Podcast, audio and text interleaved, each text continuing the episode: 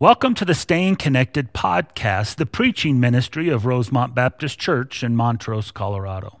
I am Pastor Roland Kennison, and I want to thank you for listening. Rosemont Baptist Mission is passionately bringing people face to face with the life changing power of Jesus Christ. It's our prayer that through this podcast, you will hear our passion for the gospel and people's need to hear it, and that you will truly experience the transformation that only Jesus Christ can bring. Today, we're going to continue our series in the book of Amos. I pray you find the following sermon encouraging and challenging and will build you up in the faith of our Lord Jesus Christ. And one more thing before we begin. If any of the sermons in our podcast have been helpful to you, would you please let us know? It would be a great help and blessing to us to know that this ministry is being used by God in your life and ministry. Would you tell us where you're located and specifically how this ministry has helped you? We greatly anticipate hearing from you. You can simply send me an email at pastor at rosemontbaptist.org. Now, let's begin our time today. We're going to be in Amos chapter 3 today, and let's just read that passage together and see what the Lord has for us uh, in His Word today. Amos 3, starting in verse 1, says, Hear this word which the Lord has spoken against you, sons of Israel, against the entire family which He brought up from the land of Egypt. You only have I chosen among the families of the earth. Therefore, I will punish you for all your iniquities. Do two men walk together unless they have an appointment? Does a lion roar in the forest when he has no prey? Does a young lion growl from his den unless he has captured something? Does a bird fall into a trap on the ground when there's no bait in it? Does a trap spring up from the earth when it captures nothing at all? If a trumpet is blown in a city, will not all the people tremble? If a calamity occurs in a city, has not the Lord done it? Surely the Lord God does nothing unless he reveals his secret counsel to his servants, the prophets. A lion has roared. Who will not fear? But the Lord God has spoken. Who can but prophesy? Proclaim on the citadels in Ashdod and on the citadels in the land of Egypt, and say, Assemble yourselves on the mountains of Samaria, and see the great tumults within her, and the oppressions in her midst. But they do not know how to do what is right, declares the Lord. These who hoard up violence and devastation in their citadels. Therefore, thus says the Lord God An enemy even one surrounding the land will pull down your strength from you, and your citadels will be looted. Thus says the Lord Just as the shepherd snatches from the lion's mouth a couple of legs or a piece of an ear, so will the sons of Israel dwelling in Samaria be snatched away, with the corner of a bed and the cover of a couch. Hear and testify against the house of Jacob, declares the Lord God, the Lord, um, sorry, the Lord God, the God of hosts. For on the day that I will punish Israel's transgressions, I will also punish the altars of Bethel. The horns of the altar will be cut off, and they will fall to the ground. I will also smite the winter house, together with the summer house. The houses of ivory will also perish, and the great houses will come to an end declares the Lord. Let's pray over our passage this morning. Heavenly Father, I ask you to, to speak to our hearts today. God, I thank you for the great gift of salvation you've given those who have trusted in Christ. And God, as we think about those who have received the grace of Jesus, help us to be responsible with that grace. Help us to be the people that you've called us to be. God, speak to our hearts and minds this morning in Jesus' name. Amen. Well, in, in Luke chapter 12, Jesus tells a parable. And this parable is about um, a servant who is waiting for his master. The master has gone off to a wedding feast, and he has been gone a long time. In fact, he's taking too long, and so the slave begins to take um, inappropriate presumption in the master's house. He begins to beat the other slaves. He begins to drink, and so much so that he becomes drunk. He thinks the, pa- the, the, the master isn't coming back for a long time, but all when he least expected it, all of a sudden, the master returns. And he's in trouble with the master, as you might understand, because he's mistreating the master slave. He is indulging in the master's goods. And in, in Luke 12, 47 and 48, Jesus says this. He says, And that slave who knew his master's will and did not get ready or act in accord with his will will receive many lashes. But the one who did not know it, and committed deeds worthy of flogging will receive but a few. And here's the point from everyone who has been given much, much will be required. And to whom they've entrusted much, of him they'll ask all the more. The idea that those who have been given much, much will be required has been popularized in the movies lately in Spider Man movies. And I know you're all Spider Man fans. And in every Spider Man movie, an aunt or an uncle of Spider Man is dying. And before they die, they say this with great power comes great responsibility. Here's a young man who's received superpowers and he can do a lot. And they said, if you've been given much, what they're saying is this biblical principle much is required of you. Now, Jesus isn't talking about power, he's talking about what has been given. And the principle, the spiritual principle that much has been given to those who much has been given to spiritually, much will be required from. This is the theme of Amos 3. Of those who have been given much, the Lord is going to require much. These are God's people. This is Israel. Granted, it's the northern 10 tribes of Israel, but they are still God's people. These are the people who at, at Sinai God made a covenant with and said, I will walk with you, I will be your God. And they said, We agree, we will follow after you. These are the covenant people that God brought out of Egypt. These are the ones he gave his law to. The temple resided with his people where his presence was. There was a lot that God gave to Israel in, in contrast to the other nations. And in Amos 3, God is telling his people, for those who have been given much, much will be required. And the lesson that Amos gives us in the 8th century BC is just as valid and as relevant to his people who are living 2,800 years later in the 21st century. To those who have been given much, much is going to be required. That is the message that we find here. We have been given, Christ follower, believer today, we have been given much, far greater than even Israel.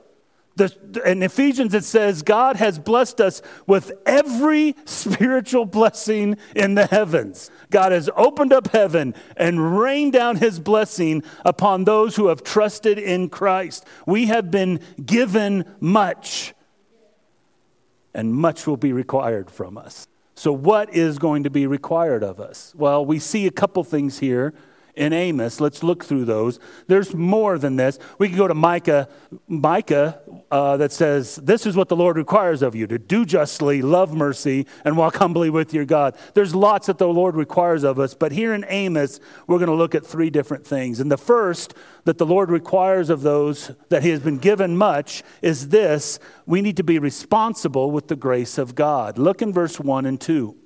We need to be responsible with the grace of God. It says, Hear this word which the Lord has spoken against you, sons of Israel, against the entire family which he brought up from the land of Egypt. You only have I chosen among all the families of the earth. Therefore, I will punish you for all your iniquities. Amos has left his life from down south, shepherding and being a cattleman and being an orchard cake taker care of person, you know, a fig picker, I say.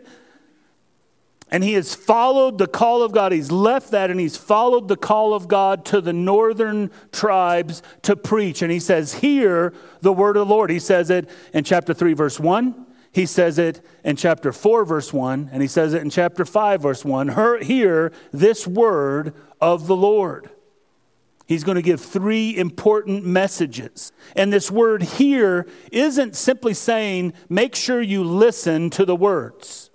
It is a command to not only listen, it's a command to understand, to internalize this, and to act upon it. It's the difference when you tell your kids if you want them to listen to the words you're saying or hear the words. That is, I, I, know, you li- I know you're listening. I know you, you hear the words, but I want you to do what I say. This is the difference. The word here is doing what God has called here. Hear this word of the Lord. He wants us to act. And he talks about the privileges that have been given to Israel. The first privilege, it says he's chosen them in Abraham. In Abraham, he chose them. We can go to Genesis chapter 12 and we can read about Abram, whose name was changed to Abraham. And we hear that of all the nations in all the world and all the people, God picked out Abraham and says, I'm going to choose to bless you. And I'm going to make you a great nation. All the nations are going to be blessed in you. And I'm going to give you land. Now remember, Abraham is an old man. Him and his wife hadn't had any children. And God says, I'm going to make you so populous, you're going to be a nation. And sure enough, when he was 100 years old, the woman was 90, ladies, she had a baby. They had one child, the promised son Isaac. And then Isaac lived his life. And at 60, guys, they had twins. How many of you at 60 would love to have baby twins in the house? Isaac had twins, Esau and Jacob, and Jacob's name was turned to Israel. And Israel had 12 sons. And they began to have sons and daughters. And it says at the end of Genesis that 70 of this clan walks into Egypt. This family that is 70 people strong walk into Egypt. God chose Abraham not because Abraham was awesome. In fact, J- Joshua 24 2 says Abraham was an idolater. He worshiped foreign gods. And God says, I know who Abraham is, but I'm going to choose him anyway, and I'm going to make him I'm a nation, I'm going to bless him. And he chose them. And through Abraham, Israel became a blessed nation. So much so that in the Abrahamic covenant, it says, Anyone who blesses you, Israel, will be blessed, and anyone who curses you is cursed. A blessing that's still current and relevant to today. He chose them in Abraham. And that word chose there, where he says, you, in, you only have I chosen, it is the word to know. Among all the nations, he, God knew all the nations, but he says, I really knew Abraham. I knew who Abraham was. I knew he was an idolater. I knew he wasn't a follower of me, but I chose him. And the scripture says Abraham, what? Believed God, and it was accounted to him as righteousness. God said, I'm going to bless you. And Abraham says, I believe what you say. And God injected righteousness into Abraham's account. He chose Israel and Abraham. He chose to, to bless the descendants of Abraham. And if the descendants of Abraham would say, I believe what God has to say, that his covenant says that if we do what he says, we'll be blessed. And if we don't do what he says, we won't be blessed. I believe that he um, what, what he says. And if the descendants say, I believe what he says, then they will receive the blessings of Abraham. That is the idea. God would inject righteousness into their account. It is by faith that we are saved, the scripture says. By grace through faith is what I mean. He chose them in Abraham, and then we also see the privilege they had. They were freed from Egypt. They were freed from Egypt. He freed them from the land of slavery. Exodus is a key event in Israel's life. You cannot read the Old Testament without understanding how critical the Exodus was to the people of God. They were in slavery for 400 years. 70 people went into Egypt. 400 years later, God redeemed and set free over a million people. A nation comes out. They had been slaves for 400 years, generation after generation after generation, just understood that when you, you born, you lived, and you died a slave, and there was no hope of getting out. And then God shows up and says, I am going to free you because I've chosen you in Abraham. And if you believe, I'll inject righteousness into your account. He set them free and he moved them and guided them and directed them to the promised land that he had set aside for them. He had chosen them in Abraham, he freed them in Egypt, and he made them a nation. Like I said, a little clan of 70 people went in, a nation comes out of Egypt. And they become their own nation. Eventually, yes, they say, We want a king against, they, they, we don't want God ruling us, we want to be like the nation. So God gives them a king, and that king, Saul, doesn't work out. But then David comes on and he gives them a righteous king for 40 years. Yes, David had his problems, but, but God said a king like David will come along sometime, pointing to Christ. And they became a nation. God had blessed them. He, and, and there's so much more, right? But he had chosen them in Abraham. He had freed them from slavery and he had made them a nation. And they were irresponsible with what God had given them. And so he says in verse 2, therefore, all that's packed up, all these blessings, he says, I have chosen only you among the families of the earth, of all the clans, of all the tribes, of all the nations. I chose you, Israel, to bless. And they were irresponsible with that. Therefore, he says, I'm going to punish your iniquities. That word iniquity is the word perversity, depravity, moral evil. It's from a word that means bent and twisted, like a, like a branch that gets all bent and twisted. It's, it's the idea of, that's what idea of perversion is. There was God's law, and they bent it and twisted it to what they wanted it to say so that they could live how they wanted to. And God says, you cannot do that. You cannot use my grace as a license to sin. Yes, you are my people, but if you're not going to be responsible with the grace that I have given you, then there's going to be consequences. You must be responsible with the grace of God. Listen, here's what the scripture tells us in Galatians 3 7 and 3 9 that we have been chosen in Abraham. Anyone in Christ if you've been chosen, I mean, if you have, if you have, if you are in Christ, if you have chosen to trust Christ, you have been injected into Abraham's line. You are one of Abraham's family. And the blessings that come through Abraham come to you.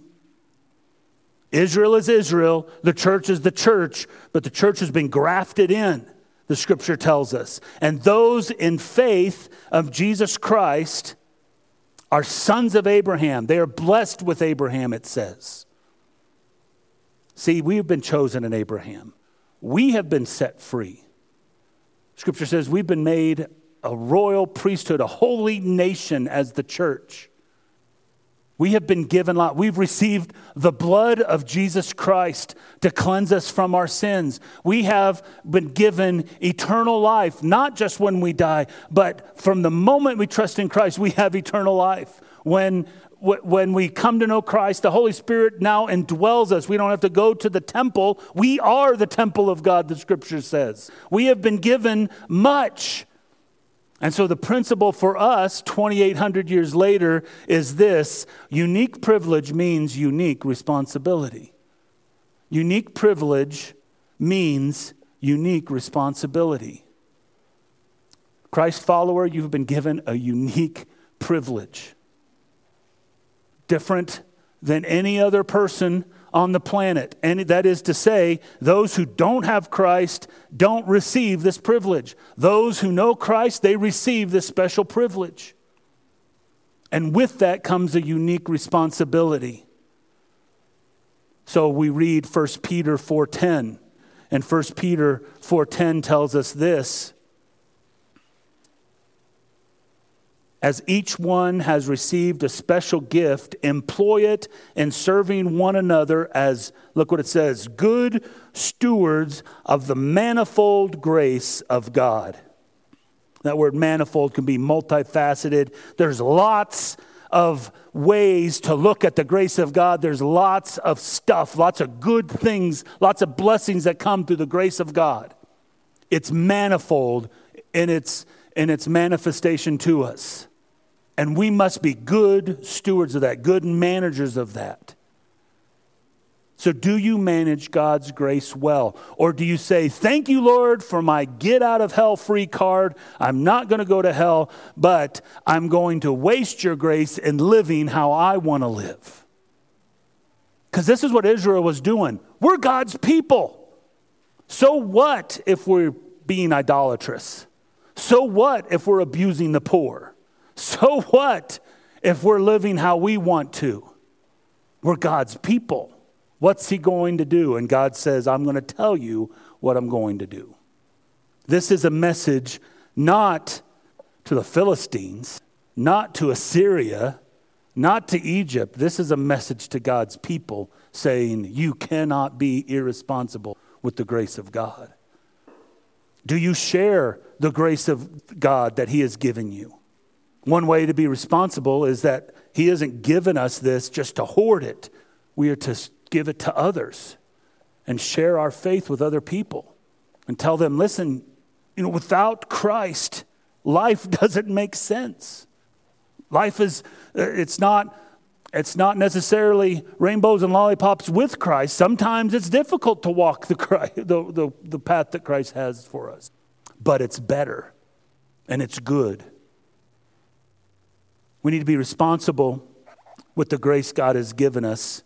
That is one thing that he's calling them to. The second thing we see he's calling them to is this we need to respond to the call of repentance. We need to respond to the call of repentance. He uses right here seven, as we're following in, in Amos, he uses seven rhetorical questions. Five of them are the obvious answer no, and two of them are the obvious answer yes. And he uses these to bring this idea um, that he, he leads us to these, this inescapable conclusion that we must repent when we are going our own way. That repentance is key in the life of those who are going to follow after the Lord. That is to say, if there is no repentance in a person's life, then they're not following after the Lord. Repentance means I'm going my way and I'm going to turn and I'm going to leave that and go toward the Lord. That is repentance.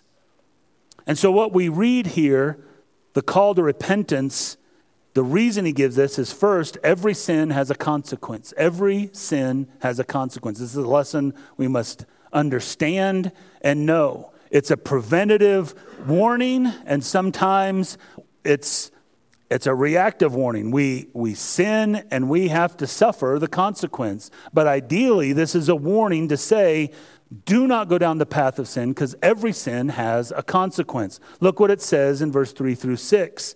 This is a series of rhetorical questions to help us understand that for every that, that there's a cause and effect going on here.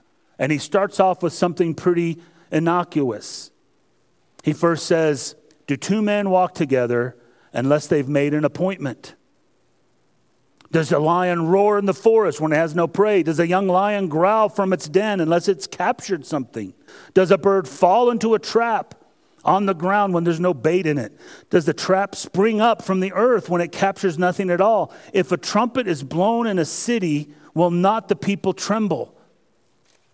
If a calamity occurs in a city, has not the Lord done it?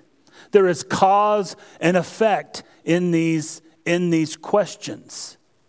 There's two people who are walking together, and you see two people walking down the road together. What can you infer? This is the question. Let me, let me say it this way. It's a, um, this gentleman over here is my friend Guy Eberts. I've known Guy since I was eighth grade. There you go. Last night we had dinner together and caught up because I haven't seen him in 30, 35 years. And we caught up with stuff. Now, if you walked into the restaurant and you saw us sitting there, what could you infer? That we just happened to bump into each other. Well, that can happen. That could happen. You can bump into people. But you could probably infer there were plans made, right? Said, okay, we're going to be here at this time and let's go here. And, and there were plans that were made. There was an agreement. That's what he's saying. If two men are walking together, there was an agreement, they had an appointment. Yahweh and Israel had agreed to walk together. At Sinai, they stood there around the mountain. Moses came down and said, This is the law. And they all said, Amen. Let it be. So be it. And they agreed to the law of the Lord. And they walked together. And Israel said, I'm not going to walk that way any longer. There's cause and there's effect.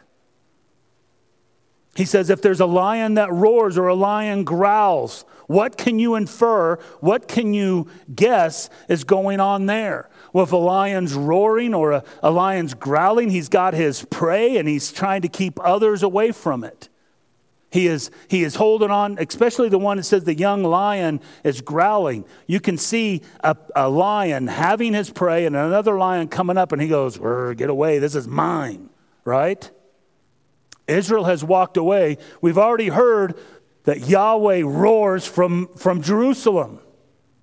And it's saying Israel is Yahweh's prey, and no one else is going to get at it.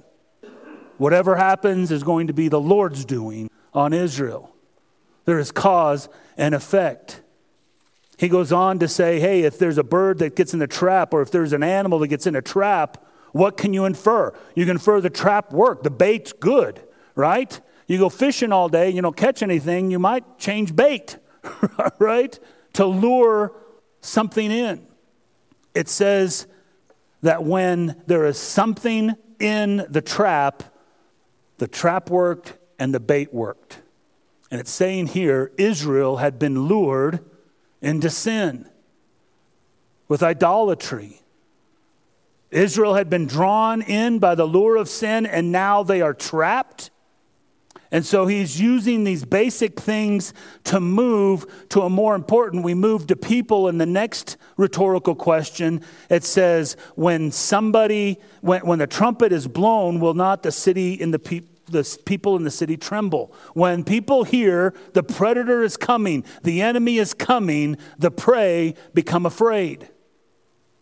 And Amos is standing in Samaria's city square saying, Judgment is coming because you have lived in, in broken covenant with the Lord. When they hear that trumpet sound, the people should be trembling. When Amos is speaking and he's telling him, This is coming, it should scare the people. Instead, they might have been walking by and laughing at the street preacher, right? Or I don't have time for what he's saying. I'm going to go the other way. And no one listened to him.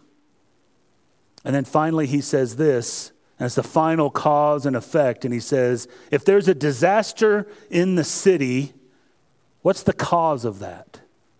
Look what it says in the last part of verse 6. If a calamity occurs in a city, has not the Lord done it? And they look back and look at Samaria and in 35 years, Samaria, from this message, 35 years or so, Samaria is going to be gone. And they could look back and say, was this human error? Was this bad politics? Was this just some sort of coincidence? And God says, no. When the city's destroyed, God is the cause of it. God is sovereign. I don't know how that applies to cities that get wiped out by hurricanes in today's world. God is sovereign. It says, if there's calamity that occurs in the city, has not the Lord done it? Could it be that, that there is there is a message God is trying to get out to us. There are some natural disasters that happen. That happens. Here's, here's a hint. You live in Florida, you're going to have hurricanes. Just saying. That's kind of the that's kind of natural. But God is completely sovereign. And that is the point here. Israel's past and present disasters, the wars that they faced, the famines that they were going to be facing, they were not simply accidents. They were not human errors. They were not, again, because of bad politicians. It was God and His sovereignty caused these things to happen to call His people back from rebe- rebellion. He was wanting them to respond to the call of repentance. Every sin has a consequence. That's what we're seeing here. The cause and effect is taking these normal things in life and saying, I see that there's if two guys walk together, they made some plans. If there's a trap a bird in a trap, that means the bait is working and the trap worked. And if people hear there's an enemy coming and the trumpet's blown, they're going to be afraid. And so when the judgment of the Lord comes for living in sin, it should not be afraid. Every sin has a consequence. We cannot believe, church, that we can live our life the way we want to live, do the things that our flesh desires, and not think there is something to pay for that. There is a cost to it. But here's the good news God graciously warns of the coming judgment. Yes, every sin has a consequence, but God warns us about the coming judgment. Look in verse 7 and 8. It says, Surely that God does nothing unless he reveals his secret counsel to his servants, the prophets. A lion has roared, who will not fear? The Lord has spoken, who can but prophecy? Amos is saying, I'm not standing here just wasting my breath and out here just trying to warn you people because I have nothing better to do. He's saying, God has told me to come and tell you judgment is coming because that is the gracious the graciousness of our God in spite of who Israel had become. The northern kingdom was involved in idolatry. We'll get to that in a minute. They had broken their covenant. They were they were trying to accumulate as much for themselves as they can.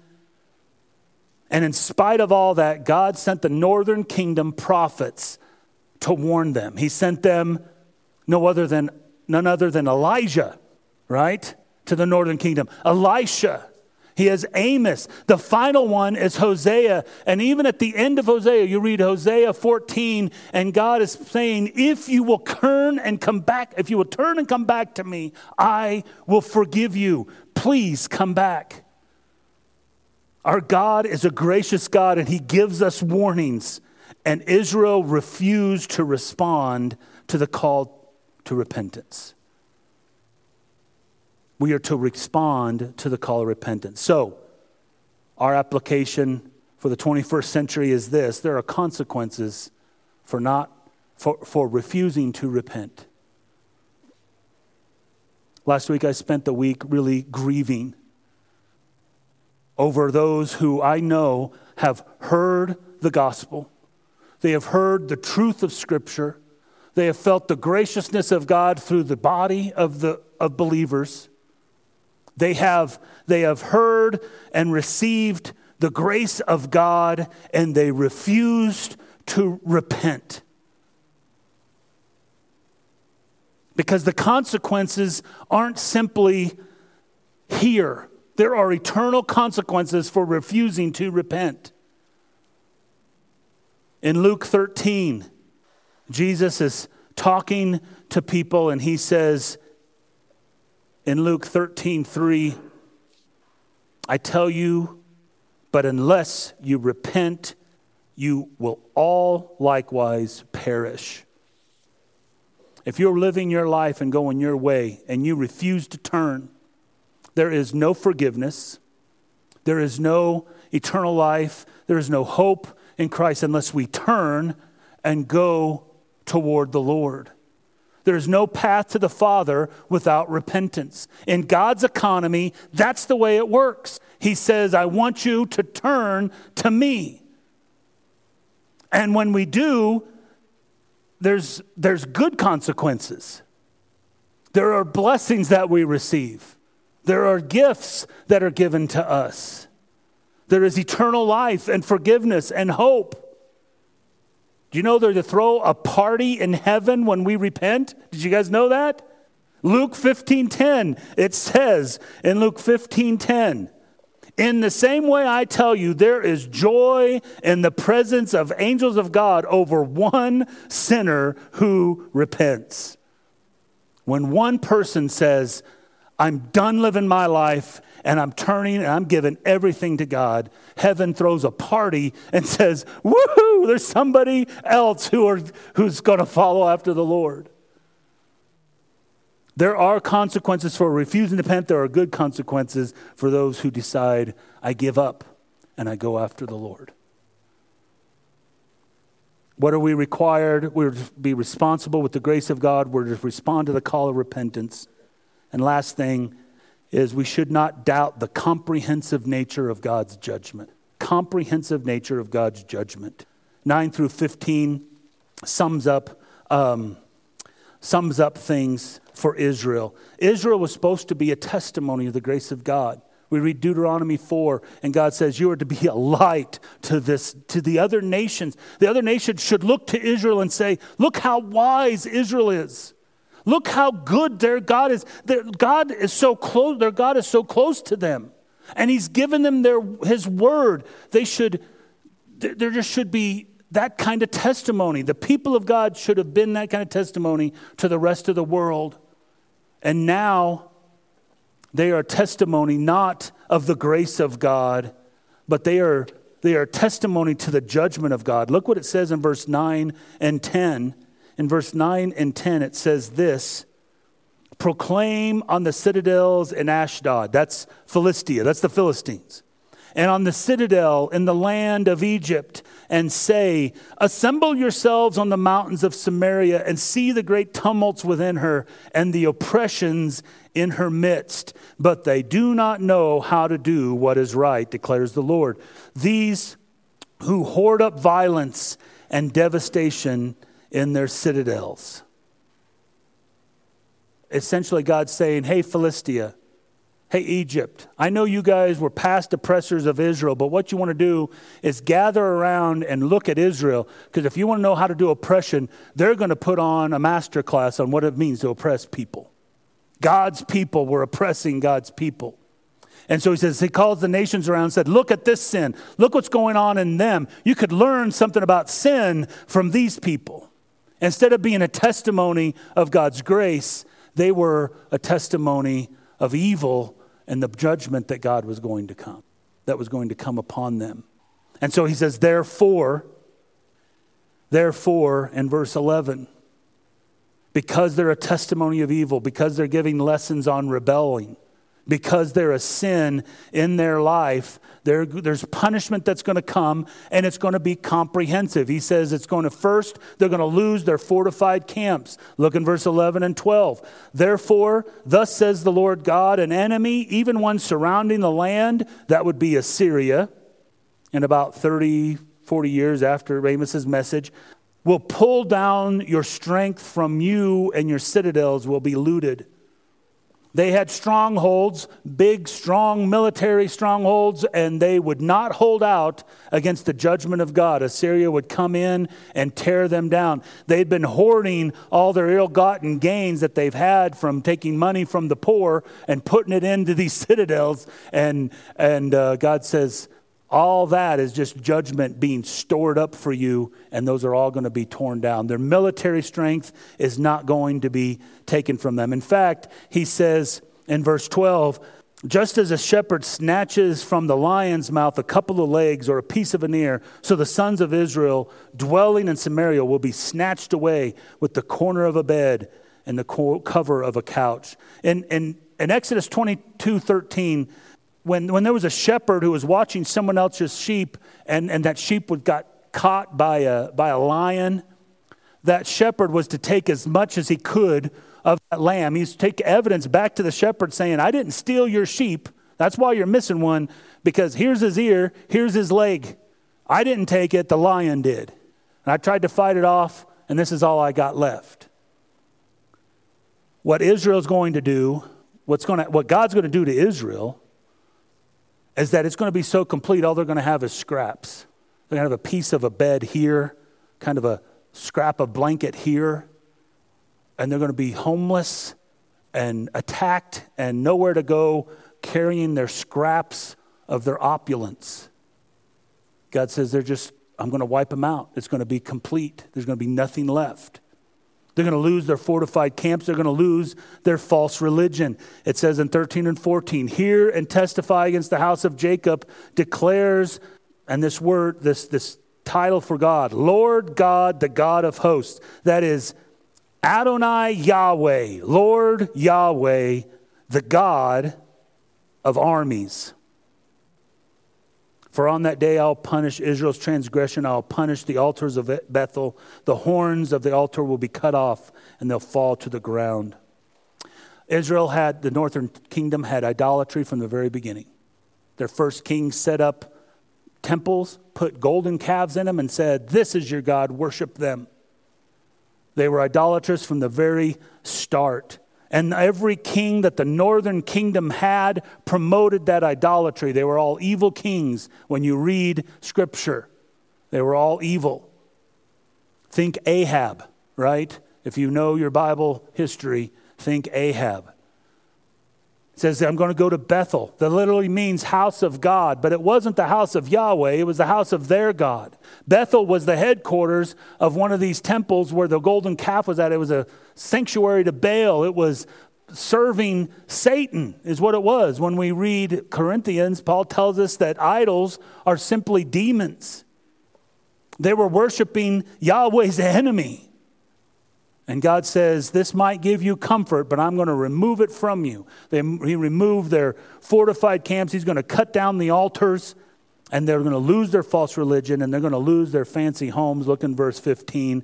I'll also smite the winter house together with the summer house. The houses of ivory will also perish, and the great houses will come to an end.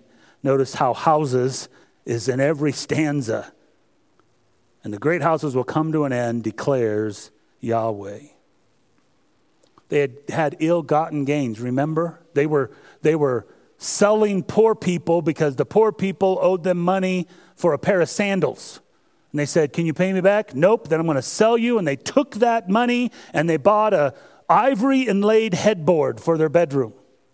And then they had someone else who owed them money and they, they, they would, or, or they would make their scales work wrongly for the poor, and they take advantage of the poor. They make money off them, and they go make a down payment or make a payment on their second home, stealing this money from the poor people. And God says, no more. They're going to lose their fancy homes. There's a consequence. The consequence is that they're going to lose everything. And here is the application for today and, and what we're going to somewhat end with, and it's this the unrepentant will lose all in the judgment of God. The unrepentant will lose all in the judgment of God. If you've never repented, if you've never turned from your own lusts and your own desires and your own ways to God, the unrepentant will lose all in the judgment of God. Hebrews tells us this. The book of Hebrews in verse 10 Last verse I'll read to you guys. Verses Hebrews 10:26. For if we go on sinning willfully after receiving the knowledge of the truth there is no longer there no longer remains a sacrifice for sins but a terrifying expectation of judgment and the fury of a fire which will consume the adversaries. Anyone who has set aside the law of Moses dies without mercy on the testimony of two or three witnesses, how much severer punishment do you think he will deserve who has trampled underfoot the Son of God and has regarded as unclean the blood of the covenant by which he was sanctified and has insulted the Spirit of grace? For we know him who says, Vengeance is mine, I will repay and again, the Lord will judge his people. Look what it says. It is a terrifying thing to fall into the hands of the living God. It is a terrifying thing if you have not repented, if you've not turned from your own ways, and you go on sinning and, and you, you will not listen to the word, you say, I do not need Jesus, I can do my own thing, I will not conform to the mind of Christ. If this is where you're at today, it is a terrifying thing to fall into the hands of the living God.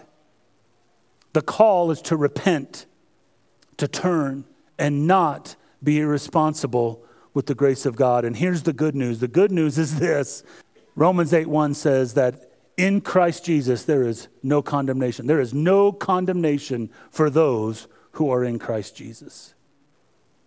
And so the simple response question for you today is this Have you ever repented and turned and given your life to Christ? I'm going to have you bow your heads and think through this. Have you ever said, I'm putting my agenda and my desires and my whatever, I'm going to put it on the altar and I'm going to let God consume it. And I'm going to chase hard after Jesus Christ. If you've never done that, you can do that today. It's simply saying, confessing you're a sinner. God, I am a sinner. I know I need you. I admit that I have not followed after your word. And God, I want you to come into my life, take control of my life, and make me the person you want me to be. I turn from my old ways and turn toward you. The scripture says, Whoever calls upon the name of the Lord will be saved. For those who are believers, we cannot continue sinning willfully and treading under the gift of Jesus Christ. Are we perfect? Absolutely not. But our goal is to be more and more like Him every day. Is that the call of your heart? Heavenly Father, I come to you and ask that you would speak to our heart. God, as we think about these tough questions that we come across in Amos that are warnings to your people, God, I feel convicted probably more than, than most. How many times a day do we just take for granted the good grace that you have poured out upon us?